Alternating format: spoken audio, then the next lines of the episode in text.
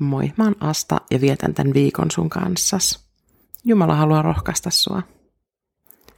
Vuosien varrella me ollaan mun ystävien kanssa erilaisten elämänkriisien keskellä muistutettu toisiamme presidentti Koiviston lausahduksella.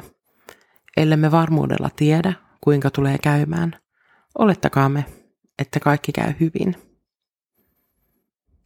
Ja tämän lopputuloksen voi vielä varmistaa laittamalla kaiken toivon kaikkivaltiaseen Jumalaan. Hesekielin kirjasta luvusta 12 jakeista 6-7 löytyy hyviä ohjeita tähän asiaan. Herra on kaikkivaltias Jumala, hänen nimensä on Herra.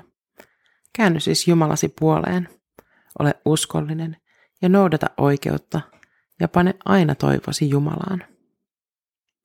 Käytännön ohje siis siihen, miten toimia. Käänny Jumalasi puoleen ja ole uskollinen. Tässä ei tarvita mitään tiettyä ilmansuuntaa, vaan riittää, kun sydän kääntyy Jumalan puoleen. Rukouksin, sanoin ja ajatuksin.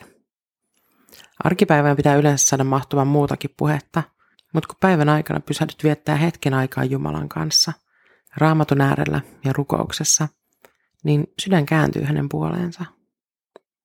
Ja kun tämä tapahtuu säännöllisesti, se sana alkaa vaikuttaa ja se alkaa näkyä myös uskollisuutena hänen sanansa kohtaan. Tästä seuraa positiivinen kierre. Ja sitten vaan kaikki peli, luotto ja toivo Jumalaa.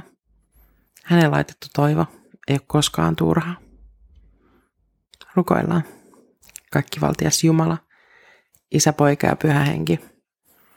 Mä käännyn sun puoleen ja haluan tuntea sun läheisyytes.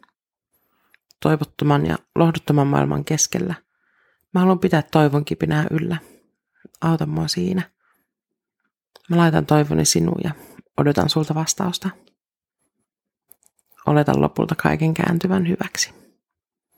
Amen. Kolme minuuttia rohkaisua podcast jää tämän viikon jälkeen kesälomalle ja palaa uusin jaksoin elokuussa. Siunausta sun päivään.